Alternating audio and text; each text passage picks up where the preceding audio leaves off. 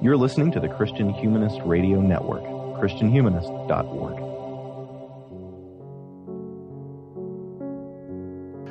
Hello, listeners. Welcome to Christian Humanist Profiles. I'm Charles Hackney, Associate Professor of Psychology at Briercrest College and Seminary in Caronport, Saskatchewan. With me today is Rusty Reno, former Professor of Theology and Ethics at Creighton University, now editor of First Things and prolific author. How are you doing today, sir? Oh, I'm doing, I'm doing really well. All right.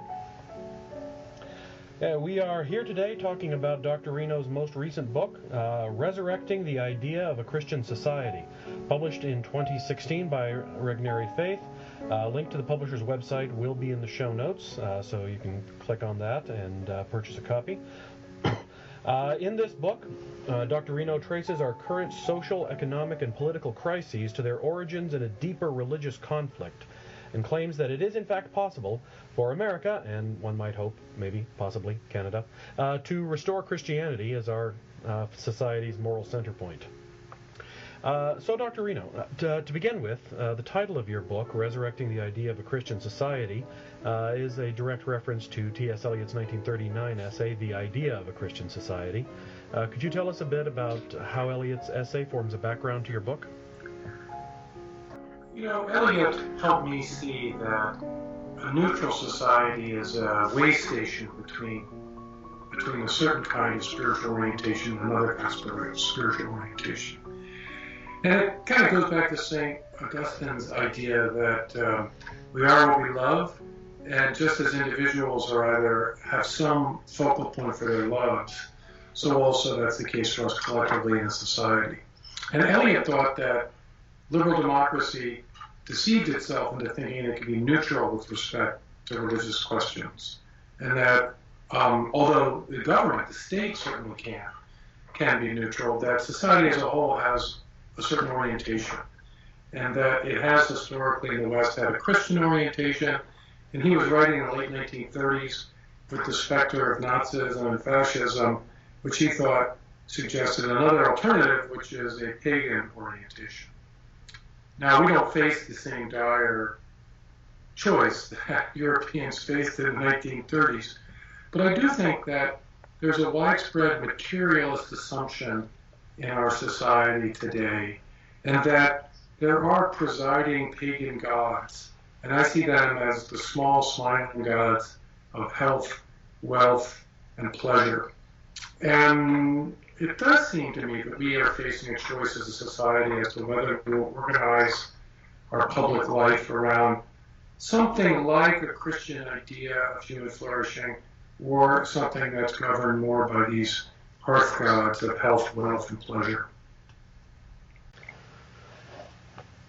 Uh, well, uh, so on this idea of uh, health, wealth, and pleasure and uh, flourishing, so uh, as a psychologist, uh, I have seen how our ideas in the field, and that's also this has also been part of my scholarly work. Uh, how our, our, ideas about mental health and flourishing are guided, either explicitly or implicitly, uh, by some of the same ideas that you describe uh, the goals of self definition, self gratification. Um, uh, Philip Cushman uh, talks about the, uh, the bounded masterful self. argues that the the attempt to create this modern self has, has, instead produced an empty self with the meaninglessness, or what Viktor Frankl called the existential vacuum, and uh, narcissism. Uh, Jean Twenge, uh, Christopher Lasher talked about this. Uh, psychological outcomes. Um, or I could talk about uh, Barry Schwartz's work on the tyranny of choice. Um, so, in your book, you make some similar arguments about political and cultural outcomes. So, I'm, i focus on psychological outcomes. You're talking about political and cultural outcomes uh, of this modern vision of the good life. Uh, how do you see our society's dominant definitions of flourishing uh, being connected to our current social troubles? Well, I think that we we have a view that we're happiest when we get to be whomever we wish to be. So it's a, maybe it's an existentialist idea, but I think this notion of bounded self-mastery is important, which is that people they accept the gods of health, wealth, and pleasure. So you go to the gym in the morning, you work all day to serve the wealth God to get ahead in your career, go to the wine bar in the evening and placate the pleasure god. And but in all of that, those one of the one of the appeals of these gods is they don't make strong demands on our souls. And so it leaves us kind of with an inner sanctum where we can where we imagine we can kind of craft our own unique distinctive identity. And but the upshot of that is actually we become more vulnerable to you know the coercion of social the social consensus. Because freedom, as I try to argue in this book, depends upon having a strong place to stand to withstand the currents of our time.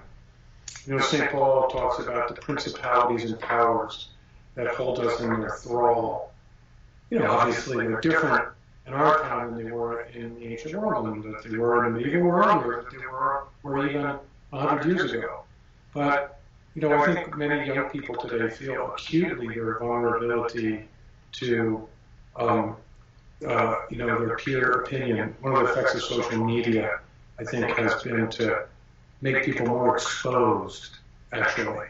So it's paradoxical. You can clump with the like-minded on social media, but you're also always vulnerable to the trolls are, you know, it's interesting that that's the term that gets used hiding under the bridges ready to assault you. Right. So, so this sense of vulnerability, um, I think, is pretty acute.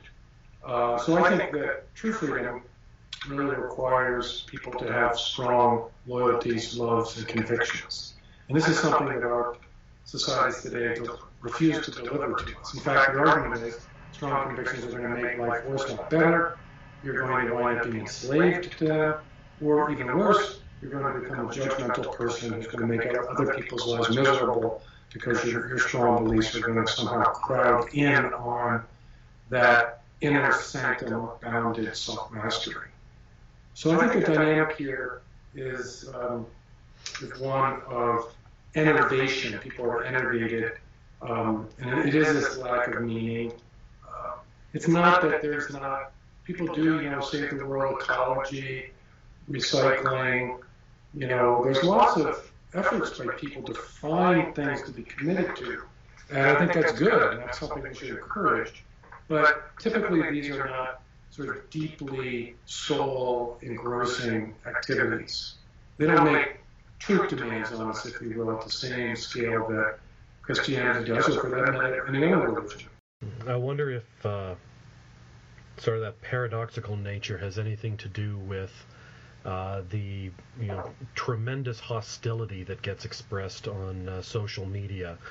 Um, the um, what you talk about the, uh, the, the vulnerability and the the sense of being exposed and uh, tying that into uh, the the narcissism connection. You, it, it's often been noted, and I'm appealing again to Jean Twenge's research in this area, that one of the appeals of being very active in social media uh, is that it fosters um, it, it, fosters a positive sense of self in that uh, I'm trying to get everybody to pay attention to me. Uh, so it cultivates this grandiose uh, self-concept. Look how many followers I have. People are hanging on my, my every word. Uh, it's important that uh, they all listen to what I have to say. Um, but uh, the kind of self concept that uh, this sort of activity generates uh, is not a positive self concept that's grounded in actual accomplishment. Uh, so it's an insecure positive self concept. Uh, so narcissism we, we see associated with greater aggression and hostility.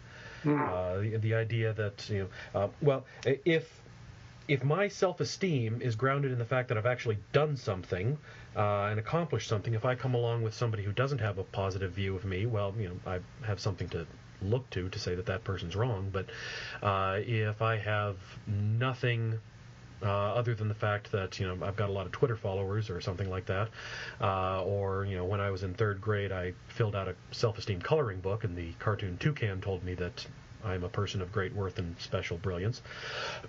There's not much left uh, to fall back on, uh, but an aggressive response. So I wonder if I wonder if that plays a role in there. I mean, there, there's also the uh, uh, the downside of the vulnerability is uh, the the increased reliance upon the opinions of others. If I'm um, basing my self worth on uh, what the other Twitter people are saying about me, uh, then I, I had better respond strenuously to anybody who expresses an opinion that uh, is contrary to the general consensus in my echo chamber. I think that's right. I mean, one thing we, shouldn't, we shouldn't discount is also the way social media can give people a false sense of agency, so that you know your you know the political season here in the United States obviously very fraught, and so you're posting these sort of urgent calls to action with respect to Trump, pro, against, whatever. So I think, uh, I think we live in a world where yes, we're very exposed, um, but we're also tempted to false sense of agency. But I want to go back to this idea of real accomplishments. I think there's danger there as well, because the fact of the matter is that most of us don't accomplish very much. And, and so there's a kind of works righteousness parallel in that view of um, the integral self. I think the integral self has more to do with uh, having stable and solid loyalties. To be loyal to something that is worthy of your loyalty, I think, is uh, more fundamental than your accomplishments. I mean, one of the one of the things that's really changed in the United States, I'm sure it's also true in Canada, is that our our moral culture has become so thinned down that it used to be the case that a man who eh, maybe didn't have such a great job, you know, uh, wasn't all that brilliant, um, but he was a good husband, dutiful, you know, coached a little league baseball team, went to church, was an usher. When he dies, people say, there's a man, an honorable man, who led a good life. But we increasingly feel uncomfortable privileging, if you will, as the language that's used, any anything is a better choice than another thing. And so we've stripped away these, what I would call these patterns of decency, have been stripped away in our in our time. We don't publicly acclaim. We don't want to publicly acclaim the man married to his wife for 50 years for fear of making the person who got divorced feel bad, right. or the person living in a non-traditional relationship. We don't want them to feel bad. So this non-judgmentalism, which is an imperative certainly driven by elites, I would argue, that this non-judgmentalism actually strips away a basis for ordinary people to have the kind of self-esteem that used to be, you know, readily accessible.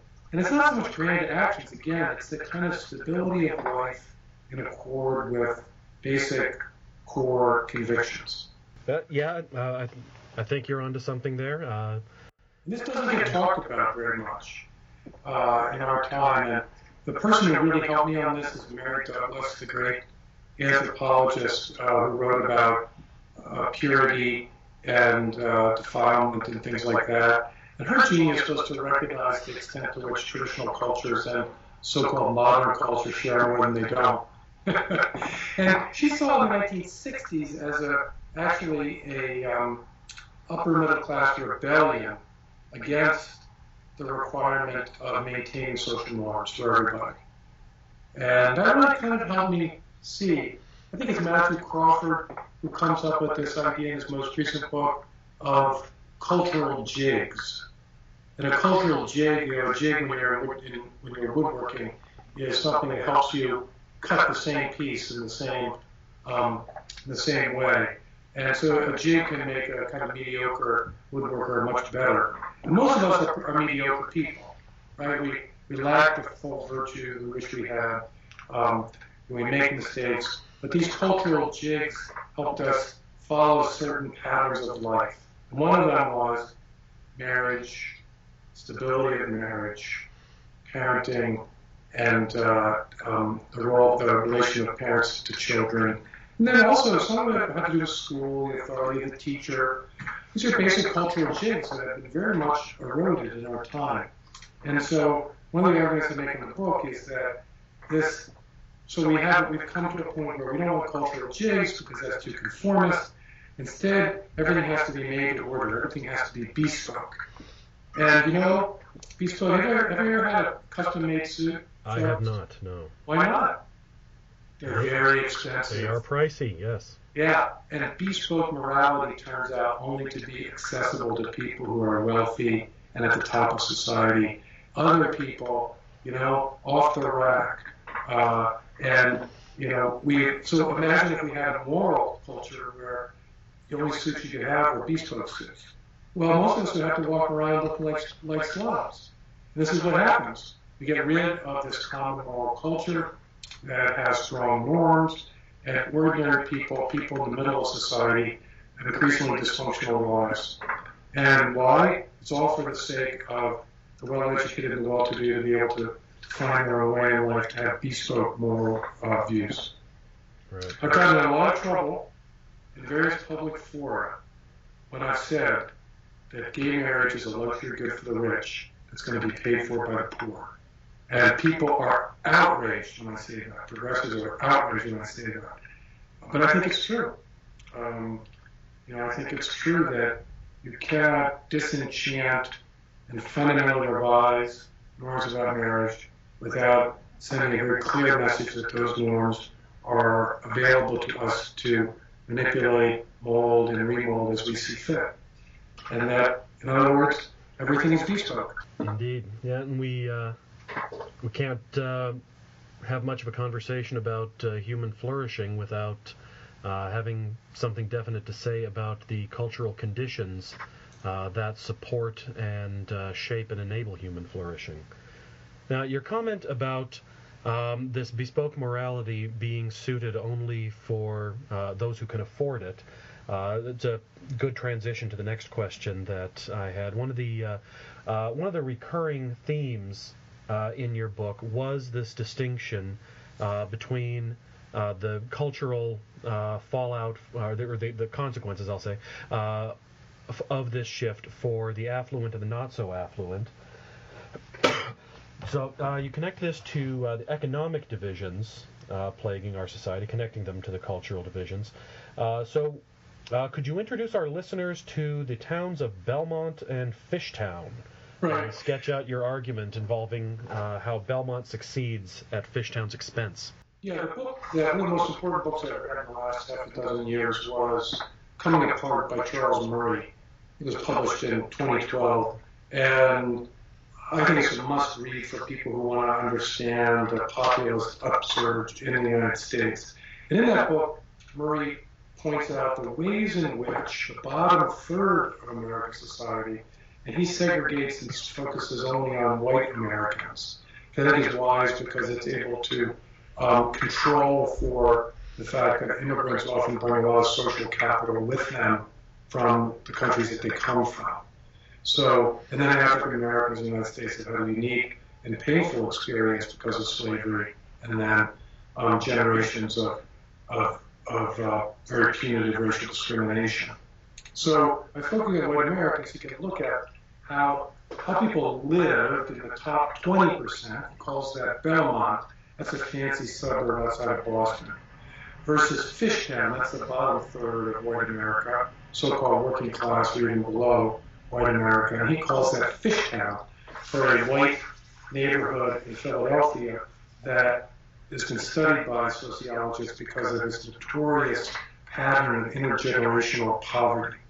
So, um, so we want to look at that, those two cohorts. So they're just kind of names for the bottom third Fishtown, the top of quintile Belmont. And it's fascinating to look at stats on marriage rates, divorce rates, out of wedlock birth, labor force participation, um, and other factors, and see how the 1960s led to an uptick in social dysfunction across the board. But people in the top 20% of American society adjusted. And so divorce rates have fallen, and out of wedlock uh, births for white Americans in the top 20% income brackets are vanishingly small. Meanwhile, out of wedlock births for white Americans in the bottom third of society has exploded. So it's now at a level at the same level it was in 1965 in the black community when um, when Daniel Patrick Moynihan published his report drawing attention to the crisis in the black community. And so, uh, in fact, uh, uh, Murray is pessimistic. He thinks that the bottom third of white America may be reaching a point where they no longer have functional communities that can transmit any kind of essential cultural communities to, uh, continuity to their children. So that came out in 2012, and now, of course, the rise of Trump, our mainstream media is now paying attention to the fact that we have drug overdose deaths in poor white communities in post-industrial America. So one, I was visiting a friend of mine in New Hampshire, and there have been a thousand uh, drug overdose deaths in New Hampshire, which is um, a population of a million. That means one out of every thousand residents of New Hampshire has died of drug overdose death. So everybody in New Hampshire knows somebody, or at least knows somebody who knows somebody who's died of a drug overdose death. That's astounding. Um, that, is a, that is really a sign of social pathology on the same level as what afflicted uh, Russia after the collapse of the Soviet Union when alcohol, alcoholism was rampant and there was uh, a great deal uh, of social despair. And I look at that and I say, now a lot of people say, well, income inequality is economic changes, and it is. But when you deregulate your economy and deregulate your moral culture at the same time, that's disastrous. And I think what is not talked about enough is the, the deregulation of our moral culture. And that needs to be addressed much more thoroughly, especially by Christians you know, we're not experts in economic policy, but we do have some wisdom about moral life that we need to share with our fellow citizens. And that's what I mean in my book about resurrecting the idea of Christian society. It's not taking control of leaders of power. It's not, you know, making everybody Christian.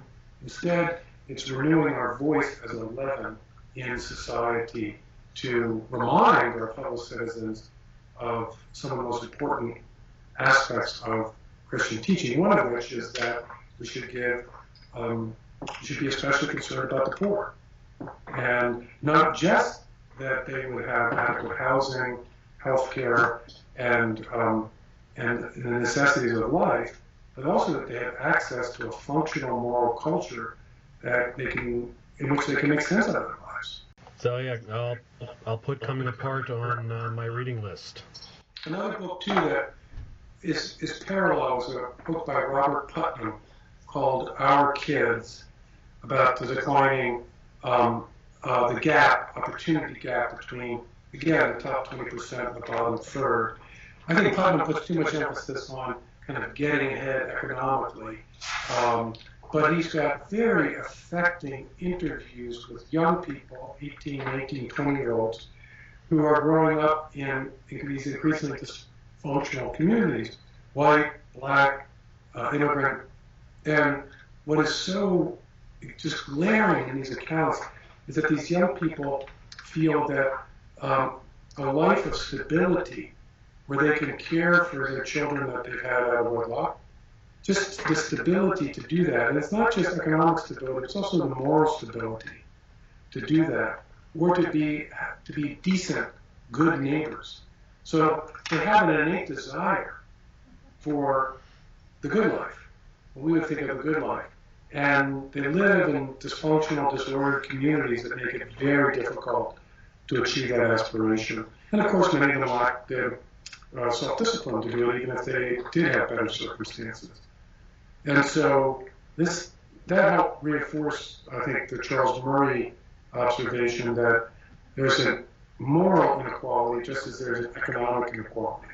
And I don't mean that there are good people at the top of society and bad people at the bottom of society. Instead, I mean that cultural conditions, stable families, functional communities, good schools, a kind of you know, effective messaging to young people about what is right and what is wrong is present among upper middle class people, and but not present uh, in the bottom half of society. And why is it not present? it's not present because we have mounted a systematic campaign against moral judgment. We tell, oh, you can't be judgmental. That's bad. You can't judge other people's way of life. So uh, we do that, but meanwhile we send subtle messages. People like me from a well, well-to-do background, well-educated, people like me, we send messages to our kids: make healthy choices. You know, make healthy choices. Wink, wink. Nod, nod.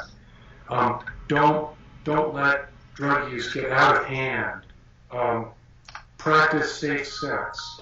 All this sort of thing. So we have all this messaging to uh, young people who, who, if they're from an advanced background, gets filtered and reinforced.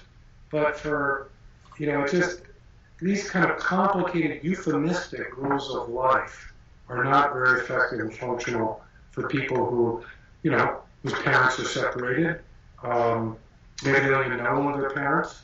Uh, you know, they're just struggling to find basic, a basic orientation in the world and we're giving them these super subtle messages about how to live their lives, uh, solely for the purpose of not making anybody feel bad.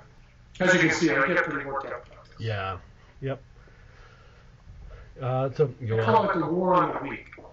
Right. Uh, our the, the post 1960s moral culture in the West has prosecuted a war on the weak, and so we've purchased we've purchased the bounded. Uh, what, what's the term? It's the bounded liberated self. Bounded masterful self. The bounded self mastery, the bounded masterful self. We purchased bounded self mastery for the few at the expense of the quality of life and the moral health of the many. Uh, I, I, will add that to. Uh, I'll add that also to the list of uh, stuff to track down and read. Um, kind of along uh, similar lines, another one that I haven't read, but I'm I've been hearing a lot about is J.D. Vance's Hillbilly Elegy. Uh, have you read that one? Is that uh, presenting yes. some parallel messages there? Some.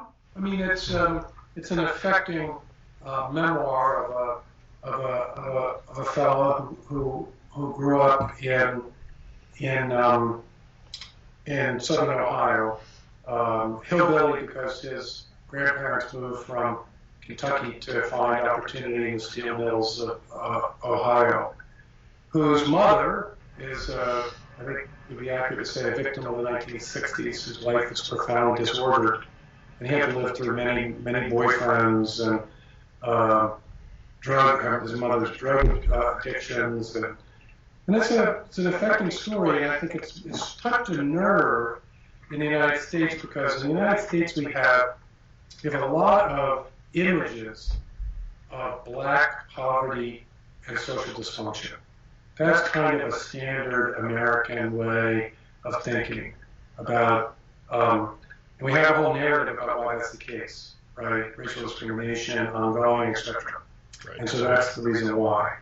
Well, here you have a young guy. He's white. Whoa, whoa. A lot of people uh, in my social set had no idea that white people could be poor like that. Uh, so, so reason why it's made it big, so popular during this current campaign season and when now over, is that people see the book as providing a window in the world that uh, swung from Democrat to Republican and voted for Donald Trump. Uh, so I think it's worth reading. It's a quick read. As I say, it's very affecting. Uh, you know, it's not a book of social analysis. It's a book of narrative, so you can sort of see some of these social realities. So if you want a Fishtown, if you read Murray, and he gives you statistical Fishtown, J.D. Vance gives you narrative. You know, the, uh, the story of one one guy, one young man's life in Fishtown. Okay. And that's quite useful. Sounds like it, yeah. Okay, uh, returning back to your book. Uh, so, uh, in your introduction, uh, you say that you say there is much talk among Christians these days about a pessimistic withdrawal from uh, public life, and then you go on to argue against that withdrawal. Uh, you taking a shot at Rod Dreher here? Those who uh, like his Benedict. Who knows what Rod Dreher really means by the Benedict option? his book's going to come out in a couple of months, and so we'll have a chance to get a better sense of what he thinks. Um, I do think he is certainly correct that we are kidding ourselves if we think we live in a Christian society in the sense that um, Christianity uh, is the default option for people. That's just not true. Uh, but it's also false to think that Christianity is receding in the United States. I can't speak about Canada. Um, actually, the percent of the population that goes to church on any given Sunday is staying has stayed the same for 50 years, around 25 to 35 percent. What's happening is that there's an increasing growth, rapid growth, of the percent of the population that says it has no religious affiliation, which is now greater than 20% of the population. So what we're seeing is a clash between, and the cultural wars in the United States are quite often a clash between what I call the committed core Christians and this increasingly um, self-confident and aggressive group of the non-religiously affiliated. And the people in the middle, the middle 50%, 40%, are very ambivalent and don't know which way to turn. Uh, when Dreher and I were young, uh, you know, that the Christian component set the tone for the whole nation. That's just not true anymore. And I think he's absolutely right in warning people that uh, you're kidding yourself if you think you can continue with that way of um, thinking. Uh, now, I don't think he thinks withdrawal uh, so much as the, the imperative right now is to make sure that we renew uh, integrity in our own religious communities. And I agree with that. That's if, if there are no Christian voices with integrity, there will be no Christian society, and my project has no life in it. But my book was meant to be, what I meant in this book to do is to provide a vocabulary and a way of thinking for those committed core Christians to re-engage in the public conversation with confidence, and also with a larger view than the standard cultural issues of um, sex and abortion and things like that. Because um, I wanted to uh, bring forward much larger principles and issues uh, for us to think about and engage with our fellow citizens. Um, and I, I think that, uh, so do we still have a Christian society? In some sense, I think we do, despite the fact that Christian voices are being um, uh, fiercely contested uh, with by this uh, non-religiously affiliated group, what I call post-Protestant lost uh, culture, um, which is my my controversial way to put a stick in the eye of, uh, of the so-called multiculturalists. Uh, which multiculturalists turn out to be mostly white people who are uh, promoting a certain vision of the future of, of society, not just in the United States, but globally. Um, so, so I, I but I, I, I, was in Europe talking about the book a few months ago, and the Europeans, of course, feel the much more acutely European Christians their originality. And I said, yes, that's true, but no, it's not. The ancient Romans would have had no problem letting people drown in the Mediterranean who are trying to get to Italy. But Europe is uh, tying itself in, in knots and really uh, risking a political crisis because it is a Christian society. And as a Christian society, it cannot just look uh, coldly at the weak and the vulnerable drowning in the ocean as, they try to, as refugees try to get to Europe. Um, and I think that's a sign of the enduring influence of Christianity on Western culture. And it's certainly true in the United States that in many ways, as G.K. Chesterton said once, that the vices of the modern world are Christian virtues gone mad. And I think there's a lot of progressivism, secular progressivism that I don't like, which is really Christian virtue gone mad. A kind of compassion. I think we ought to have compassion towards our neighbors. We ought to be forgiving those who stumble and fall has transmuted itself into an ethos of non-judgmentalism that cannot bring itself to have to, to utter a strong moral judgment for fear that somebody might be hurt and feel excluded. I think that's a Christian virtue on that. Um, so I think renewing articulate, thoughtful Christian voices in the public square could have a positive effect of calling some of our fellow citizens who aren't going to come to church to, you know, adopt a, a saner, more viable form of progressivism. That's a good. Uh, go Chesterton. That's a good way to put it. I'm going to keep that line. All yeah, right, it's yeah. a good one. It's got a lot of truth to it. It does. It explains a lot. I mean, I think a lot of progressive utopianism is Christian eschatology that's been um, that you know has been made immanent. Exactly. Yes. Uh, you know, I think Christians rightly rebel against the limitations of the present moment, infected as we as all societies are by original sin. That we rightly rebel that this world is not our present home. And I think that, that that's, that's good, that's healthy, that's part of the critical tradition of the West. But it can become uh, a kind of zealous and destructive revolutionary impulse if we don't keep in mind that, yes, we this is in our home, but ultimately the future is in God's hands, not in our hands. And if we, if, if we think the future is in our hands, ooh, it's very tempting to do bad things that good things might come. And St. Paul warns us, do not do evil, that good might come. It's always a temptation when you when you when you when you no longer think that there's some providential hand.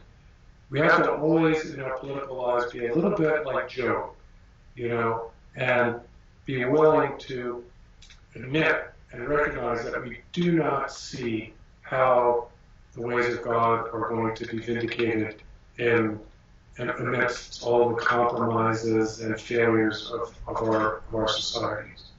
Well, we nonetheless remain loyal to our efforts to try to do the best we can. Okay. Now, okay. So turning to how we're going to do the best we can. Um, uh, I like a lot of the uh, the concepts that you're working with. I like I like a lot of the big idea stuff. I'm, I'm trying to wrap my head around the practical applications of uh, That's your where it's ideas. Yeah. so you talk about uh, restoring str- uh, strong moral norms. Uh, you talk about building solidarity. Cough, cough. Michael Maturin. Cough, cough. Um, opposing globalization, uh, promoting local institutions, defending marriage, supporting religious freedom. Um, uh, on on the other hand, so ear earlier, ar- early on in the book, you say that this is uh, quoting uh, not about establishing Christianity, but speaking up in the public square as Christians. Uh, but in a democracy, uh, ostensibly anyway, built on the idea of using persuasion in, in the public square to shape public policy, how are the two different? How do, how do we build a Christian society grounded in a Christian vision of the world, guided by Christian values, without it becoming a de facto establishment? Well, I think there are two things to say here. The first is that I, I think this notion of public reason is a myth. Uh, we should not we should not evaluate arguments by their provenance, but by their effectiveness. So if I I believe that I and I've done it at university audiences in secular contexts, made arguments about the nature of marriage that draw on the third chapter of the Book of Genesis. Uh, you know that's you know the, the Bible resonates. That's why Martin Luther King Jr. was effective. He fused uh, biblical images with um, with a lot of the mythology of the American founding, and it was very effective. And there's no reason why uh, Christians in the public realm can't draw upon unique vocabulary of the Bible or the theological resources of the Christian tradition. Uh, it's not coercive to offer someone a vision of the future that has uh, a biblical dimension to it. Uh, it's coercive to require a person to agree to it, but not to offer it in the public realm. So I think we need to overcome this false, um, this, this, if you will, a kind of, um, a, a kind of, it's almost as if there's some sort of fear of impurity that many secular liberals have that someone should speak religiously in the public realm. We need to overcome that. Just, just speak, speak. Speak in a way that you think that your neighbors can make sense of it and that you think might help them form their moral and political judgments. Um, so I, I think that's that's the first thing that's important. The second thing is in the book, I try to distill to bring forward some basic principles, or you might even just call them themes. I think one is a, one of the themes of that I bring forward is that a healthy society needs to encourage people to seek higher things. That the gods of health, wealth, and pleasure do not bring happiness. And that we need to have a society where people are encouraged to consider the claims of art, where they are encouraged to enter into, uh, if they're so inclined, philosophical reflection, poetry, uh, or even um, patriotism is a kind of seeking of something higher than oneself to be loyal to. And that these are these there's a pedagogy of ascent that I think that we as Christians can encourage that obviously we think that at the peak top of the at the top of the ascent, the top of the ladder of love is God Himself. Uh, but you know, people are in the ladder in different places. For some people, it's just recognizing that, you know, hey, um, the good of the family is more important than my good, or the good of my community is more important than my good, or that you know my country really is a flawed but nevertheless noble, wonderful thing that I should cherish, um, or that having conversations. I mean, so much we have a hard time. It's to the point now where our politicians speak of as if the only things that really matter in life are the things that we can buy and sell. And we need to encourage our fellow citizens that no, the most important things in life are the things that you cannot buy and you cannot sell. Um, and and I think Christians could.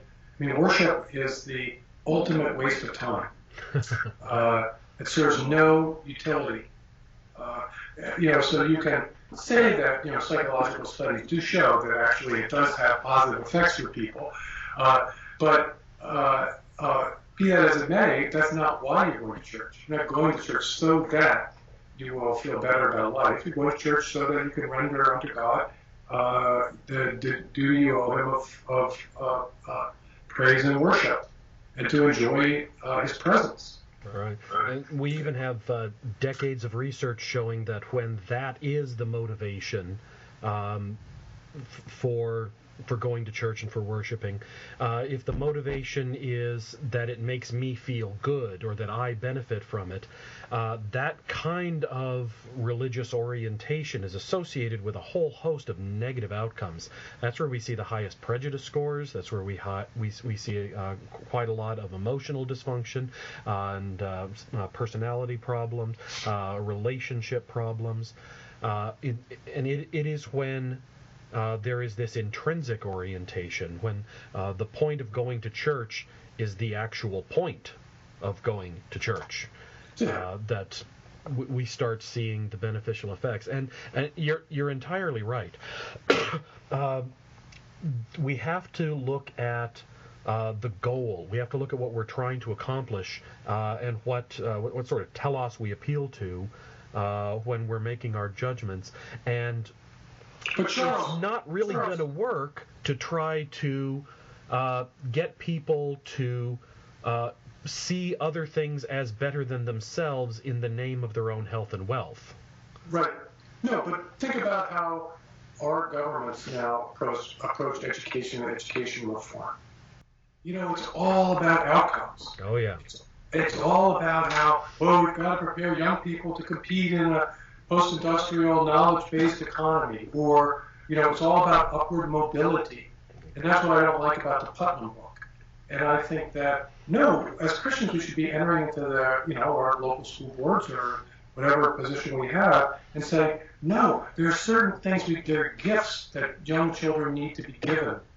And those gifts are, whether it's great literature or whether it's the gift of, of an open discussion that goes nowhere without a particular goal in mind, but other than the truth. Uh, we, we, we are, we're in a bad situation in our societies. We live in what I call an empire of utility. And I think one of the, the Christian society is not an empire of utility.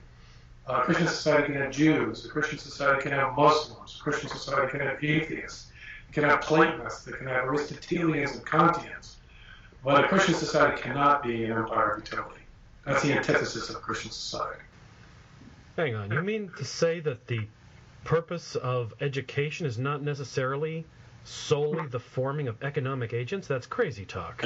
I know. Well, I mean, your ability to mock it so succinctly is a sign of how pervasive that way of thinking is. Yeah. And you know, it's such a, it, it, it's such a simple thing, but it's so it's so huge. Um, so, uh, and again, I think that this is a point where Belmont winds up church shrifting Fishtown, because the people who live in Belmont, yes, they put a lot of emphasis on on the economic success of their kids, but they typically supplement their children's formation with things that have a more noble purpose. And uh, and meanwhile, uh, they when they enter into public discussions about the purposes of public education, it's exactly as you described. It's preparing people to be effective economic agents in a globalized, post-industrial economy. Make me puke. Uh, you know, um, I mean, this is one of the things that I think uh, is one of the. So again, we're back to the health, the gods of health, wealth, and pleasure. Mm-hmm. People do not want to actually live for those things. They want them. We all want them, of course. Right. Pleasure, properly, properly pursued, is a good thing. Uh, wealth, more is better than, than less for most of us, but not always for all of us.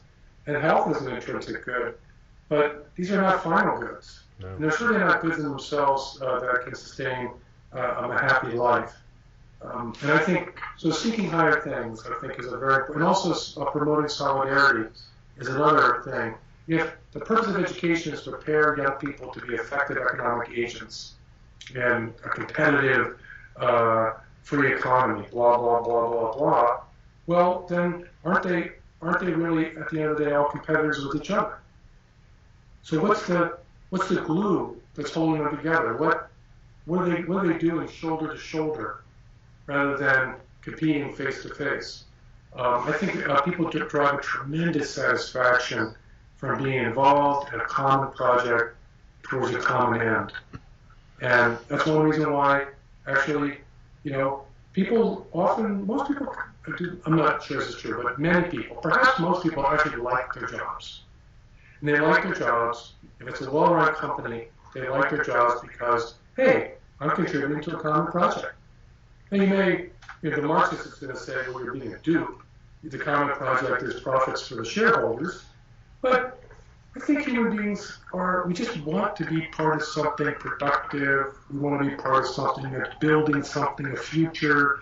Uh, we want to be part of something that's lasting.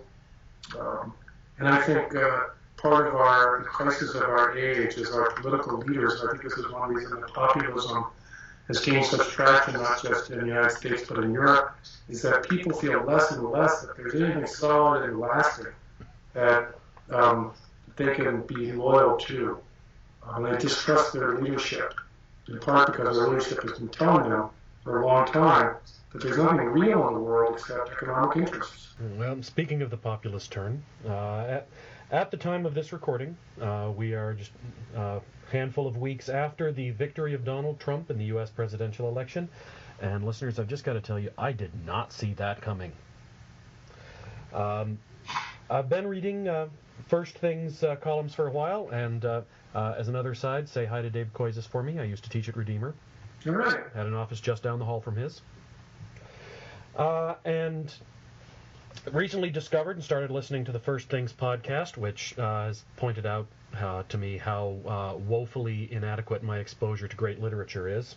Uh, listening to some of your uh, literary discussions. Um, and uh, I have I've seen in uh, some of the columns and uh, heard in the podcast uh, your in some circles controversial uh, decision to publish Most support circles. what Most circles. most circles. Okay, There's nothing about Trump that's not controversial. That's true. That's true. Yes. Uh, so now, now that he's won, now that the Trumpocalypse is upon us, does this change? Does this change any of the arguments that you put forward in your book? Uh, what do you see as possibilities uh, for rebuilding uh, the idea of a Christian society in a Trump administration? Right, that's a great question and so hard to answer. Um, I would say that the book the book is meant to address uh, as cultural cultural criticism of our present postmodern moment in conjunction with articulation of principles to guide us forward.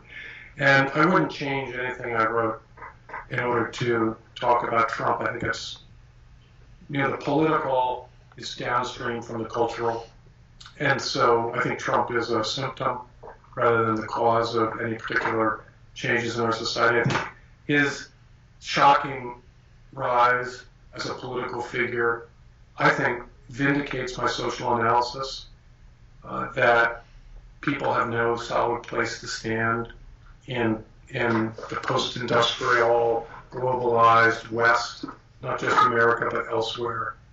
And uh, because they have no place to stand, they're, vulnerable.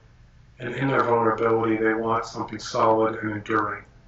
And so Trump's blustering and sometimes crude patriotic sentiment, if we, you know, his famous line, rather have a country or we don't, that this blustering uh, patriotism is reassuring to people, is, is, um, is aggressive, sometimes crude blows against the mainstream media is appreciated by people because they feel that that media undermines them rather than rather than buttresses their attempts to lead a good life. So I think these factors tend to vindicate the book's um, the book's analysis. Uh, what is possible in the Trump world? This is a really open question. We know so little about what is happening. So I'd rather speak more broadly about the populist upsurge in the West. Um, it was just, I think, uh, on Sunday, two days ago, that the Italians delivered a devastating defeat to uh, Matteo Renzi in, in, his referendum to try to change the Italian constitution. It's part of the same wave that brought us Brexit and to a certain extent Trump. We'll see how this unfolds. But I think for Christians, the we, we need to um, be an alternative voice to the political establishment. The political establishment believes that um, the strong sentiments that have led to the election of Trump are a function of xenophobia, racism, or some other pathology, economic uh, anxiety. And I don't want to say that these are not factors, but I interpret the populist moment as a desperate attempt to regain some sort of what I would call metaphysical foundation for public life. And this could become very perverse and very dangerous, as we know from the 1930s. But the solution is not to try to disenchant that impulse or stymie it. Instead, it's to propose to people a fuller, um, both more humane and more divine strategy for finding a stable place to stand in, in this world of flux uh, that's been exacerbated by our economic system of, uh, of endless um, of ever greater circulation of, of economic circulation of goods and people and ideas and cultures. So, uh, so my so my advice to, to listeners is to be sober-minded about the populist moment, recognize its threats, but don't throw don't don't throw your lot with the secular disenchanters who want to reduce all human impulses towards solidarity to some base and evil impulse. Um, we have to find a way to talk about solidarity and our unity, whether it's national or ethnic, in ways that are humane and uh, and open, rather than rather than brutal on the one hand, or as I, I fear our establishment wants to do, to simply deny that there's an illegitimacy to those impulses. Okay. okay. All right. Uh, okay, listeners, uh, thank you for uh, taking the time to uh, be with us and uh, listen in on our conversation. I've been speaking with Rusty Reno. The book is Resurrecting the Idea of a Christian Society. Click on the link on in our show notes, buy a copy of the book, read the book, join the conversation. Comments can be posted at the website, christianhumanist.org, or find us on Facebook, Christian Humanist. The Christian, Human, Christian Humanist Profiles is part of the Christian Humanist Radio Network. Our press liaison is Kristen Philippic. Our audio editor is Britt Stack. And I am Charles Hackney, wishing you all well.